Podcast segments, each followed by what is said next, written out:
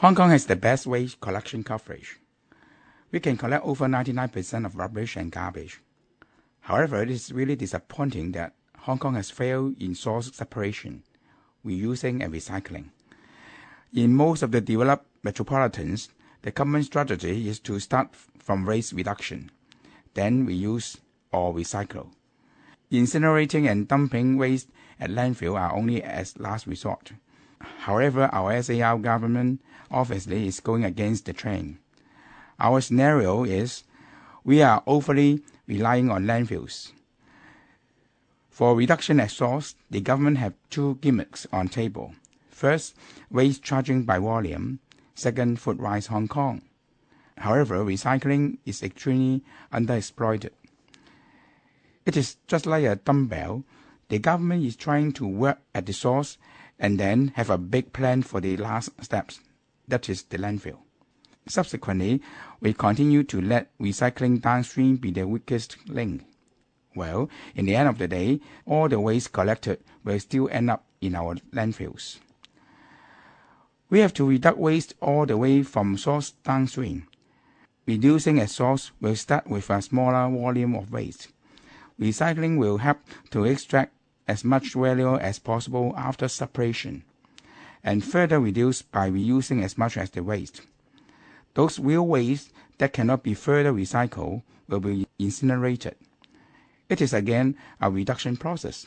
Lastly, only the ash will be dumped into landfill. Currently, the Food and Environmental Hygiene Department and Housing Department are responsible for collection and transportation of waste. The large-scale private housing estates will be taken care of by their respective management company. The Environmental Protection Department is responsible for landfills, refuse collection points, and recycling programs.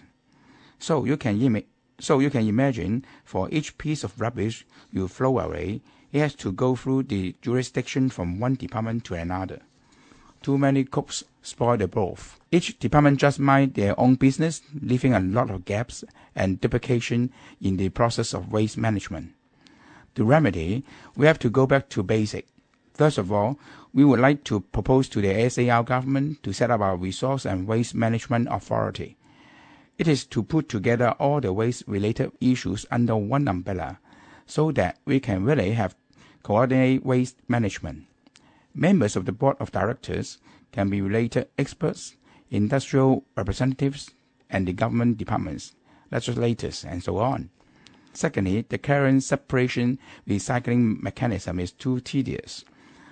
We will propose a much simpler dry and wet separation, so that people only need to sort the waste into two categories. It will prevent the waste resources from being contaminated. In Korea, they have similar lifestyle with people in Hong Kong. For household waste, there are two different collection systems. For wet waste, that's food waste and kitchen waste, which contain organic substance that will go back if unattended. There were containers for such waste which line up the street in the evening. Such wet waste will be collected and then delivered to factories to recycle into fertilizers or fish food. As for dry waste, there are a lot of reusable contents: papers, metals, woods, glass. In Japan, they have a very sophisticated systems further separate the waste into twenty-one categories. We cannot rely on housewives or domestic helpers to do the separation effectively. Thus, when they collect the dry waste, which usually come in a large volume, they will be sorted at local collection point. Therefore, we will suggest the S A R government to think outside the box. As far as waste collection and separation, we should adopt a decentralized separation network. For example, the government can fully utilize the existing nine hundred fifty-five refuse collection points, where separate can be done.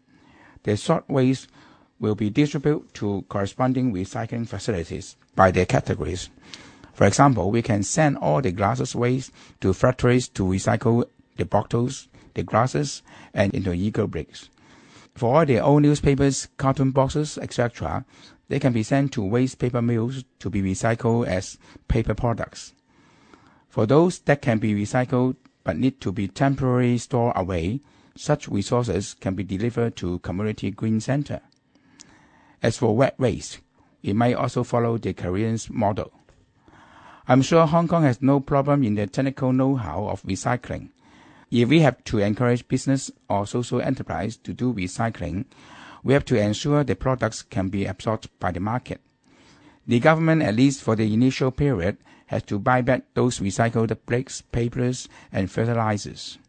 The Resources Waste Management Authority can use as a much flexible and imaginative approach to facilitate the above process.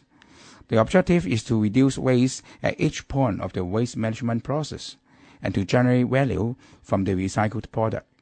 In such a way, we will be able to meaningfully engage the government departments, private companies, contractors, and social enterprise to work together. Most importantly, the government have to come up with blueprints and a roadmap with time frame so that we can have hope that the waste issue of Hong Kong can be managed effectively.